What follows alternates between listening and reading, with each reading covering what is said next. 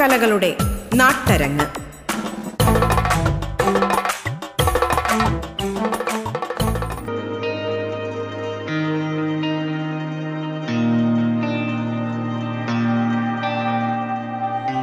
മാന്യ ശ്രോതാക്കൾക്ക് നമസ്കാരം.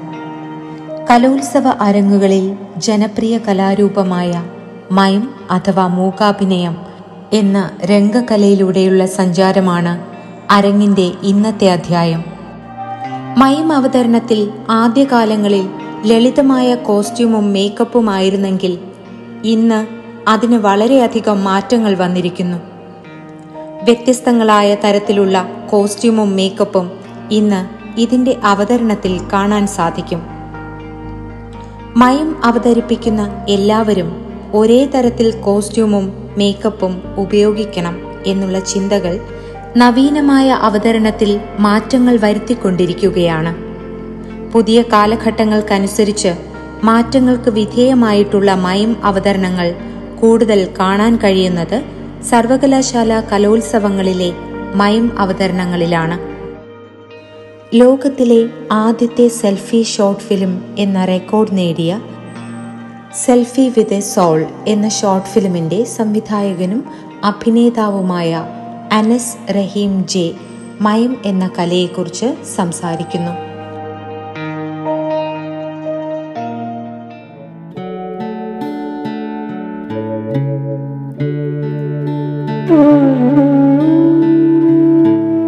നമസ്കാരം. എന്റെ പേര് അനസ് ജെ റഹീം. തിരുവനന്തപുരം ജില്ലയിലെ വെഞ്ഞാറമൂടാണ് സ്വദേശം ചെറിയ രീതിയിലൊക്കെ അഭിനയവുമായിട്ടൊക്കെ മുന്നോട്ട് പോകുന്നു. ഷോർട്ട് ഫിലിംസും ഉപമ പോലുള്ള സിനിമകളിലൊക്കെ അഭിനയിച്ചിട്ടുണ്ട്. പിന്നെയും കൂടുതൽ അഭിനയിക്കാൻ ആഗ്രഹവും താല്പര്യമൊക്കെ ഉള്ളിലുണ്ടെങ്കിലും അവസരങ്ങൾ അതിന് വേണ്ടിയിട്ട് ഇങ്ങനെ അലഞ്ഞുകൊണ്ടിരിക്കുകയാണ് ഇപ്പോഴും. എന്റെയൊക്കെ ബാല്യകാലം എന്ന് പറയുന്നത് നമ്മളിങ്ങനെ ഒരുപാട് കലാരൂപങ്ങൾ കണ്ടും കേട്ടും അറിഞ്ഞും ആസ്വദിച്ചും ഒക്കെയാണ് വളർന്നു വന്നത് പിന്നെ നമ്മൾ സ്കൂൾ കാലഘട്ടത്തിൽ കൂടുതലും ഇഷ്ടപ്പെട്ടിരുന്ന വിഷയം എന്ന് പറയുന്നത് മലയാളമാണ്. അപ്പോൾ പ്ലസ് ടു ഒക്കെ കഴിഞ്ഞിട്ട് ഒരു ഐച്ഛിക വിഷയമായിട്ട് എടുത്ത് പഠിച്ചതും മലയാളം തന്നെയാണ്. കാരണം എന്താണെന്ന് വെച്ചാൽ സാഹിത്യവും കലയും നമ്മളറിയാതെ തന്നെ നമ്മുടെ ഉള്ളിലേക്ക് എങ്ങനെയൊക്കെയോ കയറി. ഒരു കലാപാരമ്പര്യം സാഹിത്യ പാരമ്പര്യമൊന്നും എനിക്കില്ല. അങ്ങനെ അവകാശപ്പെടാനൊന്നുമില്ല. പിന്നെ എങ്ങനെയാണ് എന്ന് വെച്ചാൽ എന്താണെന്ന് അറിയില്ല. കുട്ടിക്കാലം തൊട്ട് ഈ പാട്ട് കേൾക്കാനും പാട്ട് പാടാറില്ല. പാട്ട് കേൾക്കാനും സിനിമകൾ കാണാനും അല്ലെങ്കിൽ അതുപോലെയുള്ള അഭിനയം ഈ പ്രാചീന കലകളുണ്ടല്ലോ. കഥകളി അല്ലെങ്കിൽ തെയ്യം അതൊക്കെ ഒരു സാധാരണ ഒരു കുട്ടിക്കാലത്തെ നമുക്ക് ഇഷ്ട കലയായിട്ട് മാറാറില്ല പലപ്പോഴും. പക്ഷേ ദൂരദർശൻ ചാനലിലൂടെയൊക്കെ ഇത്തരത്തിലുള്ള കഥകളികൾ കേൾക്കുമ്പോഴും ഈ ആകാശവാണിയിലൂടെ കേൾക്കുന്ന കഥകളി പദങ്ങളും മറ്റ് റേഡിയോ നാടകങ്ങൾ കണ്ടതും കേട്ടതും പോലെയുള്ള കാർട്ടൂണുകൾ യുവവാണി പോലെയുള്ള പ്രോഗ്രാമിൽ പറയുന്ന ചില കഥകൾ അതുപോലെ കവിതകൾ ആ, ഇതൊക്കെ അല്ലെ? പിന്നെ ഡോക്യുമെന്ററികൾ അങ്ങനെ ഒരുപാട് ഒരുപാട് സ്വാധീനങ്ങൾ ചെലുത്തിയിട്ടുണ്ട്. ദൂരദർശനിലൂടെയും ആകാശവാണിയിലൂടെയും കണ്ടും കേട്ടും അറിഞ്ഞ അനുഭവിച്ച കലകളൊക്കെ തന്നെയാണ് നമ്മുടെ ഉള്ളിലെവിടെയോ ഈ കലകളുടെ സാഹിത്യത്തിന്റെ വിത്ത് പാകിയത് എന്ന് തന്നെയാണ് ഞാനിപ്പോഴും വിശ്വസിക്കുന്നത്. അപ്പോൾ അങ്ങനെ സ്കൂൾ ടൈമുകളിലാണ് കലോത്സവങ്ങളിലൊക്കെ ഒരുപാട് ഇങ്ങനെ പങ്കെടുക്കാറുണ്ട്. അപ്പോഴാണ് മയം എന്നൊരു കലാരൂപം അത് ശ്രദ്ധയിൽപ്പെടുന്നത്. പ്രത്യേകിച്ചും അതൊരു ആകർഷണീയമാക്കുന്നത് അതിന്റെ വേഷങ്ങളാണ്. അതിന്റെ മേക്കപ്പാണ്. അപ്പോൾ ഒരേപോലെയുള്ള വേഷങ്ങളാണ് ഒരേപോലെയുള്ള മേക്കപ്പാണ് അത് കറുപ്പും വെളുപ്പും കലർന്ന നിറങ്ങളായിരിക്കാം. ചിലപ്പോൾ കറുപ്പ് മാത്രമായിരിക്കാം. ചിലപ്പോൾ വെളുപ്പ് മാത്രമായിരിക്കാം. അപ്പോൾ അതിന്റെ ഒരു കോസ്റ്റ്യൂമും ആ ഒരു മേക്കപ്പൊക്കെ ആദ്യം ആകർഷിച്ചു. അപ്പോൾ ഇതെന്താണ് ഇതെങ്ങനെയാണ് എന്നറിയാനൊരു ആകാംക്ഷ തോന്നും അപ്പോൾ നമ്മൾക്ക് കുട്ടിക്കാലത്ത് സ്കൂളിലൊക്കെ പഠിക്കുമ്പോൾ നമ്മുടെയൊക്കെ സീനിയേഴ്സ് ആയിട്ടുള്ളവർ ഇതിങ്ങനെ മയം എന്ന് പറഞ്ഞിങ്ങനെ അപ്പോൾ ആദ്യം അത് ഒന്നും മനസ്സിലായിട്ടില്ല. പക്ഷെ പിന്നീട് പിന്നീടാണ് അത് ശ്രദ്ധിച്ചു തുടങ്ങിയപ്പോഴാണ് അത് അതിന്റെ അകത്തുള്ളൊരു ത്രില്ലിങ് ഒരു രസം മനസ്സിലായി അങ്ങനെ അവരോട് ചോദിച്ച് അതിനെക്കുറിച്ച് കൂടുതൽ അറിയാൻ ശ്രമിക്കുകയും അവരുടെ നിർദ്ദേശമനുസരിച്ച് നമ്മൾ ഒരു മൈം ഗ്രൂപ്പ് ഉണ്ടാക്കി ക്ലാസ്സിൽ ഇതുപോലെയുള്ള വാർഷികത്തിനൊക്കെ അവതരിപ്പിക്കുകയൊക്കെ ചെയ്തിട്ടുണ്ടായിരുന്നു. ആദ്യമൊക്കെ ഒരു കോമഡി സബ്ജക്റ്റുകളൊക്കെയാണ് തിരഞ്ഞെടുത്തത്. പക്ഷേ പിന്നീട് പിന്നീട് അതിന് ഈ മൈമെന്ന് പറയുന്ന കലാരൂപത്തെക്കുറിച്ച് കൂടുതൽ അറിയുമ്പോൾ നമ്മൾ തിരഞ്ഞെടുക്കുന്ന കണ്ടന്റുകളും ഗൗരവ മാറും. അതായത് ആദ്യം ഒരു കള്ളനും പോലീസും എന്ന് പറയുന്ന ഒരു സംഭവത്തിൽ നിന്നാണ് തുടങ്ങുന്നത്. പിന്നീട് അതൊരു ഒരു കള്ളൻ പോലീസിനെ ഭയന്ന് ഭയന്നോടുന്നതും അപ്പോൾ പല പല സ്ഥലങ്ങളിൽ രക്ഷപ്പെടുന്നതും ഒടുവിൽ അങ്ങനെയൊക്കെയുള്ള ഒരു ഒരു കോമഡി കൺസെപ്റ്റിലാണ് ആദ്യം പോയത്. ഒരു നാലഞ്ച് പേരുണ്ടായിരുന്നു അതിൽ പങ്കെടുക്കാൻ. അതായിരുന്നു നമ്മുടെ ആദ്യത്തേതായിട്ടുള്ള മയം എന്ന് പറയുന്നത്. അപ്പോൾ അതിന്റെ അതിന്റെ ഒരു ഒരു കോമിക് ബീജിയം ഒക്കെയാണ് അതിന് വരുന്നത്. അപ്പോഴാണ് നമ്മൾ ഈ ചാർലി ചാപ്പന്റെ സിനിമകളൊക്കെ കണ്ടിട്ട് അതിന്റേതായിട്ടുള്ള തോട്ടുകളൊക്കെ ആയിരുന്നു പലപ്പോഴും മയുമകളായിട്ട് അവതരിപ്പിച്ചുകൊണ്ടിരുന്നത് അക്കാലത്തൊക്കെ പക്ഷെ പിന്നീട് പിന്നീട് പിന്നീട് നമ്മൾ ഇതിനെക്കുറിച്ച് കൂടുതൽ അറിയാൻ തുടങ്ങിയപ്പോൾ ഒരു high higher secondary school higher secondary അതുപോലെ ഒരു ഡിഗ്രി തലത്തിലേക്ക് എത്തിയപ്പോൾ നമ്മൾ അവതരിപ്പിക്കുന്ന മൈം കുറച്ചുകൂടി ഗൗരവമുള്ളതായി. സാമൂഹിക പ്രതിബദ്ധതയുള്ള സംഭവങ്ങൾ സമകാലിക സംഭവങ്ങൾ. അപ്പോൾ ഇങ്ങനെ ഒരുപാട് കാര്യങ്ങൾ ഇതുമായിട്ട് ബന്ധപ്പെട്ട് നമ്മൾ അവതരിപ്പിക്കാൻ തുടങ്ങി. അപ്പോൾ ഈ ഒരു മയം എന്ന് പറയുന്നത് നമ്മുടെ ഉള്ളിൽ എത്രത്തോളം ആഴത്തിൽ പതിഞ്ഞൊരു കലാരൂപമാണ് നമ്മൾ തിരിച്ചറിയുന്നത് പിന്നീടാണ്. ഈ സ്കൂളും കോളേജൊക്കെ വിടുമ്പോൾ പിന്നെ നമ്മുടെ നമ്മളിൽ നിന്ന് മയം നമ്മളിൽ നിന്ന് പോവുകയാണ്. പിന്നീട് അങ്ങനെ ഒരു മയം അവതരിപ്പിക്കാനുള്ളൊരു വേദിയോ ഒരിടമോ എങ്ങും കിട്ടുന്നില്ല.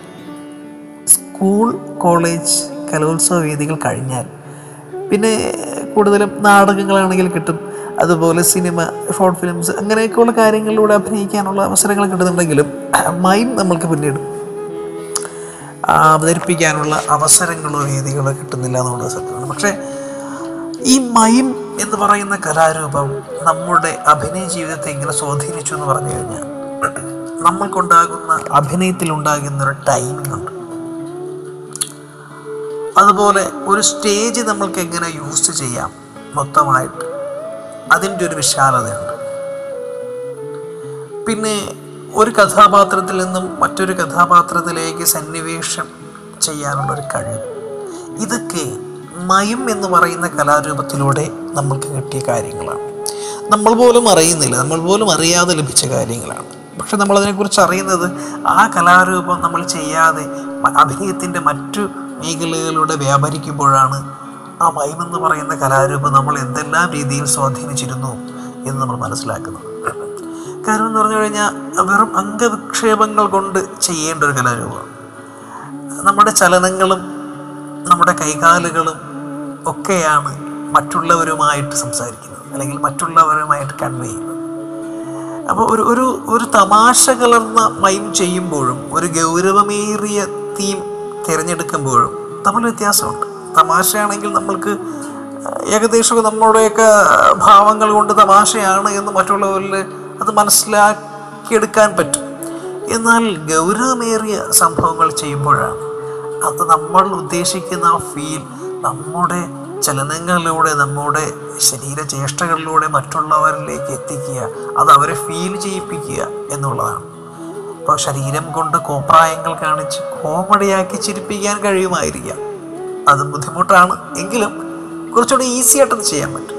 പക്ഷെ നമ്മുടെ ആ ശരീരം കൊണ്ട് നമ്മൾ ചെയ്യുന്ന ആ ഒരു ഫീൽ അതിന്റെ ഒരു ഗൗരവം അല്ലെങ്കിൽ അതിന്റെ ഒരു ഒരു ഒരു വിഷമം അത് മറ്റുള്ളവരിൽ എത്തിക്കുക അവരതിനെക്കുറിച്ച് മനസ്സിലാക്കുക അല്ലെങ്കിൽ അവരതിനെക്കുറിച്ച് ജഡ്ജ് ചെയ്യുക എന്നൊക്കെ പറയുമ്പോൾ അത് അഭിനന്ദനമായാലും വിമർശനമായാലും അത് നമ്മൾക്ക് കിട്ടുന്ന ഏറ്റവും വലിയൊരു അംഗീകാരമായിരുന്നു. അപ്പോൾ ഈ മയം ശരിക്കും പറഞ്ഞാൽ അത് അതിന്റെ ഒരു കലാരൂപങ്ങളിൽ നിന്നും തീർത്തും വ്യത്യസ്തമാണ്. കാരണം അതിന്റെ ഒരു വേഷങ്ങളും മേക്കപ്പും മാത്രമല്ല. അത് അത് രണ്ടും കൊണ്ട് മാത്രമല്ല പറയാൻ കാര്യം. ഒരു പ്രോപ്പർട്ടി യൂസ് ചെയ്യാൻ പറ്റുന്ന കലാരൂപങ്ങളുണ്ട്. പക്ഷെ ഇവിടെ അതിൽ അഭിനയിക്കുന്നവർ തന്നെ ഒരു പ്രോപ്പർട്ടികളായിട്ട് മാറേണ്ട അവസ്ഥയുണ്ട് അപ്പോൾ അതിനൊരു അതിനൊരു വേഗത അപ്പം നമ്മൾ ഒരു ചടുലത അതൊക്കെ നമ്മുടെ ശരീര ചലനങ്ങളിൽ പെട്ടെന്ന് വന്ന് നിറയേണ്ടത് ഒരു ടൈമിംഗ് ചിലപ്പോൾ അങ്ങോട്ടും ഇങ്ങോട്ടോ മാറിക്കഴിഞ്ഞാൽ ചിലപ്പോൾ നമ്മൾ ഉദ്ദേശിക്കുന്ന രീതിയിൽ ആ മയം വിജയിക്കണമെന്നില്ല. അപ്പം അത്രത്തോളം പരിശീലനങ്ങളിലൂടെയാണ് നമ്മൾ നേടിയെടുക്കുന്നത്. ആ പരിശീലനം ചെയ്ത് ചെയ്ത് ചെയ്ത് ചെയ്ത് ഒടുവിൽ സ്റ്റേജിലേക്ക് എത്തുമ്പോൾ നമ്മൾ പൂർണമാവും. ആ മൈം എന്ന് പറയുന്ന കലാരൂപം നമ്മൾ മറ്റുള്ളവരിലേക്ക് എത്തിക്കാൻ നമ്മൾ പൂർണമായി പ്രാപ്തരായി മാറും എന്നൊരു വിശ്വാസമുണ്ട്. അത് അത് അത് അതങ്ങേറ്റമാണ് അത് പറഞ്ഞറിയിക്കാൻ പറ്റാത്തൊരു അനുഭവമാണ് മയം എന്നൊരു കലാരൂപം. അത് കാരണം എന്ന് വെച്ച് കഴിഞ്ഞാൽ പണ്ട് ഈ കലോത്സവ വേദികൾ ഇപ്പോഴായാലും എപ്പോഴും നമ്മെ ആകർഷിപ്പിക്കുന്ന ഒന്നാണ്. സാധാരണയായിട്ട് മറ്റു കലകളും കാര്യങ്ങളൊക്കെ വരുമ്പോൾ എല്ലാ പേരും അവിടെ ഇരുന്ന് കാണണമെന്നില്ലല്ലോ. ഇപ്പോൾ കലോത്സവ വേദികളായാലും എല്ലാ പേരും എല്ലാവരെയും അത് തൃപ്തിപ്പെടുത്തണമെന്നില്ലല്ലോ. പക്ഷേ മയം എന്നൊരു കലാരൂപം എന്ന് അനൗൺസ് ചെയ്യുമ്പോൾ തന്നെ എവിടെയാണെങ്കിലും ഓടിപ്പിടിച്ച് അത് കാണാൻ വന്ന് ഇരുന്ന് ആസ്വദിക്കുന്നവരുണ്ട്. പിന്നെ ഇപ്പോൾ ഒരു നാടകം പോലെയോ സിനിമ പോലെയോ ഒക്കെ അല്ലെങ്കിൽ ഒരു മിമിക്രി പോലെയോ മൊണാക്ട് പോലെയോ അല്ലെങ്കിൽ മറ്റ് കലാരൂപങ്ങൾ പോലെയോ അല്ല മൈ അഭിനയം അതാണ് അതിന് ഏറ്റവും പ്രധാനം. അതിന് നമ്മുടെ ശബ്ദങ്ങൾ കൊണ്ട് ശബ്ദാഭിനയം കുറവാണ്. ഒരു പക്ഷേ നമ്മുടെ പല്ലുകൾ പോലും പുറത്ത് കാണിക്കരുത്. അല്ലെങ്കിൽ നമ്മളെപ്പോഴും സ്റ്റേജിൽ മൂവ് ചെയ്യുമ്പോൾ നമ്മൾ പിന്തിരിഞ്ഞ് വരരുത് എന്നൊക്കെ പറഞ്ഞിട്ടുള്ള കുറേ നിർദ്ദേശങ്ങളൊക്കെ പണ്ടുതൊട്ടേ പണ്ട് നമ്മൾക്ക് ഈ കിട്ടിയിട്ടുണ്ട്.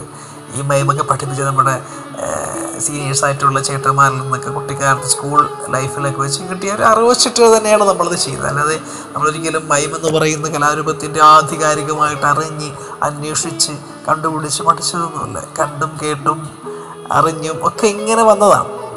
അതിനെക്കുറിച്ച് ആധികാരികമായിട്ട് ചിലപ്പോൾ എനിക്ക് അതിനെക്കുറിച്ച് ആധികാരികമായിട്ട് പറയാനുള്ള അറിവും എനിക്കില്ലായിരിക്കാം. കാര്യം ഞാൻ ചെയ്തു വന്ന ഞാൻ ശീലിച്ചു വന്ന രീതികളിൽ നിന്നുകൊണ്ടുള്ള അറിവേ എനിക്കുള്ളൂ. അപ്പോൾ എനിക്ക് മയം നൽകിയ ഒരു അഭിനയ കലയിൽ നൽകിയ സ്വാധീനം വളരെ വലുതായിരുന്നു. അപ്പോൾ ഒരു നമ്മളെ ആകർഷിപ്പിക്കുന്ന ഇപ്പോഴും എവിടെയെങ്കിലും ഇപ്പോൾ യൂട്യൂബിലായാലും അല്ലെങ്കിൽ മറ്റേ എവിടെ ഏതെങ്കിലും വേദികളിലൊക്കെ ആയാലും എന്ന് കേൾക്കുമ്പോൾ അതൊന്ന് അതെന്താണ്? അതൊന്ന് കാണണം ഒന്ന് അറിയണം. അതിനെക്കുറിച്ച് മനസ്സിലാക്കണം എന്നുണ്ട്. കാര്യം നമ്മെ ചിന്തിപ്പിക്കുന്ന ഒന്നാണത്. കാര്യം ഒട്ടും ഒരു നരേഷൻ മാത്രം കാണും. പശ്ചാത്തല സംഗീതം ഉണ്ടാകും. അതിനനുസരിച്ചുള്ള വേഗതയിൽ നമ്മുടേതായ ചലനങ്ങൾ കൊണ്ട് ഒരു അഞ്ചോ പത്തോ മിനിറ്റ് കൊണ്ട് പ്രേക്ഷകരുമായിട്ട് സംവേദിക്കുകയാണത്. അപ്പോൾ അങ്ങനെ സംവേദിക്കുമ്പോൾ അതെന്താണ്? അതിൽ ഉൾക്കൊള്ളുന്നത് എന്താണ് എന്ന് നമ്മൾ അറിയണം. അതിനെക്കുറിച്ച് ചിന്തിക്കണം. ചിന്തിച്ച് മനസ്സിലാക്കണം. അത് തീരുമ്പോൾ അല്ലെങ്കിൽ ആ മയം തീരുന്ന സമയം അഞ്ച് നിമിഷം കൊണ്ട് നമ്മളും ആ ചിന്തയോടൊപ്പം സഞ്ചരിക്കുകയാണ്. അത്രത്തോളം ഒരു പ്രേക്ഷകനായാൽ പോലും അത് സസൂക്ഷ്മം ശ്രദ്ധിച്ചിരിക്കുകയും അതിനെക്കുറിച്ച് മനസ്സിലാക്കുകയും ആ ചിന്തയിലേക്ക് അവർ നൽകുന്ന ചിന്തയിലേക്ക് പ്രേക്ഷകന് പ്രേക്ഷകനായ നമ്മളും കൂടി അത് അതിലൂടെ സഞ്ചരിക്കുമ്പോൾ മാത്രമാണ് അത് പൂർത്തിയാകുന്നത്. അപ്പം അങ്ങനെ ഒരു ഒരു കലാ മറ്റൊരു കലാരൂപത്തിനും ഇങ്ങനെ ഒരു ചിന്താശേഷി ഉണ്ടാക്കാൻ കഴിയും എന്ന് എനിക്ക് തോന്നിയിട്ടില്ല ദൃശ്യമാകുന്നു അല്ല നമ്മൾ കേൾക്കുന്ന കലാരൂപങ്ങൾ റേഡിയോ നാടകങ്ങളായാലും അല്ലെങ്കിൽ ഗാനങ്ങളായാലും തന്നെ നമ്മുടെ ഒരു ഭാവനാശേഷി വികസിപ്പിക്കുന്നു. പക്ഷെ നമ്മളത് കാണുന്നില്ല. പക്ഷെ ഇവിടെ കാണുന്ന ഒരു കലാരൂപത്തിൽ നിന്നും നമ്മുടെ ചിന്താശേഷിയെ വർദ്ധിപ്പിക്കുകയും ആ സമയത്തോടൊപ്പം നമ്മളും സഞ്ചരിക്കുകയും അത് പൂർത്തിയാകുമ്പോൾ അതിൽ ഉദ്ദേശിച്ച കാര്യങ്ങൾ ഇങ്ങനെയൊക്കെയാണ് എന്ന് നമ്മൾ മനസ്സിലാക്കുകയും ചെയ്യുക എന്ന് പറയുന്നത് വളരെ വലിയ വലിയൊരു കാര്യമാണ്. കാര്യം ഒരിക്കലും മയം എന്ന് പറയുന്നത് ശബ്ദം കൊണ്ടല്ലല്ലോ. പശ്ചാത്തല സംഗീതം ഉണ്ടാവും ബീജിയം ഉണ്ടാവും. ആ പശ്ചാത്തല ശബ്ദത്തിനനുസരിച്ചുള്ളൊരു വേഗതയും ചടുലതയും കൊണ്ട് കാര്യങ്ങൾ പ്രേക്ഷകരുമായിട്ട് സംസാരിക്കുമ്പോൾ അവരും അതിനോടൊപ്പം സഞ്ചരിക്കുക എന്ന് പറയുന്നത് വളരെ വലിയൊരു കാര്യമാണ് അപ്പോൾ എന്റെ കലാജീവിതത്തിൽ എന്റെ അഭിനയ ജീവിതത്തിൽ എന്റെ എളിയ അഭിനയ ജീവിതത്തിൽ മയം നൽകിയ ഒരു സ്വാധീനം വളരെ വലുതാണ്. ഇനിയും ഒരുപാട് മയം എന്ന് പറയുന്ന കലാരൂപത്തെക്കുറിച്ച് പറയണമെന്നുണ്ട്. പക്ഷേ സമയക്കുറവ് കാരണം ഞാൻ കൂടുതൽ ദീർഘിപ്പിക്കുന്നില്ല എന്തായാലും മയം അത് എന്നും കലാരൂപങ്ങളിൽ രാജാവായി തന്നെ നിലനിൽക്കും എന്നുള്ളത് ഉറപ്പാണ്.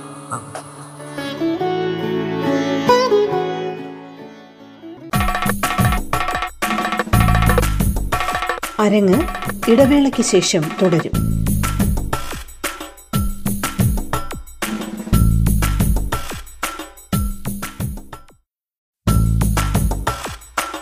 അരങ്ങ് തുടരുന്നു.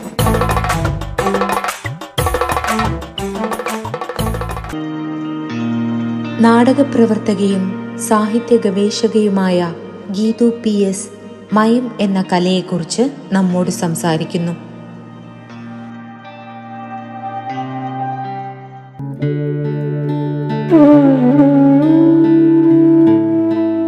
ഒരു ആശയത്തെ ചലനങ്ങളിലൂടെയും ആംഗ്യങ്ങളിലൂടെയും മുഖഭാവങ്ങളിലൂടെയും അഭിനയിക്കുന്ന നിശബ്ദ കലാരൂപമാണ് മൈം അഥവാ മൂക്കാഭിനയം.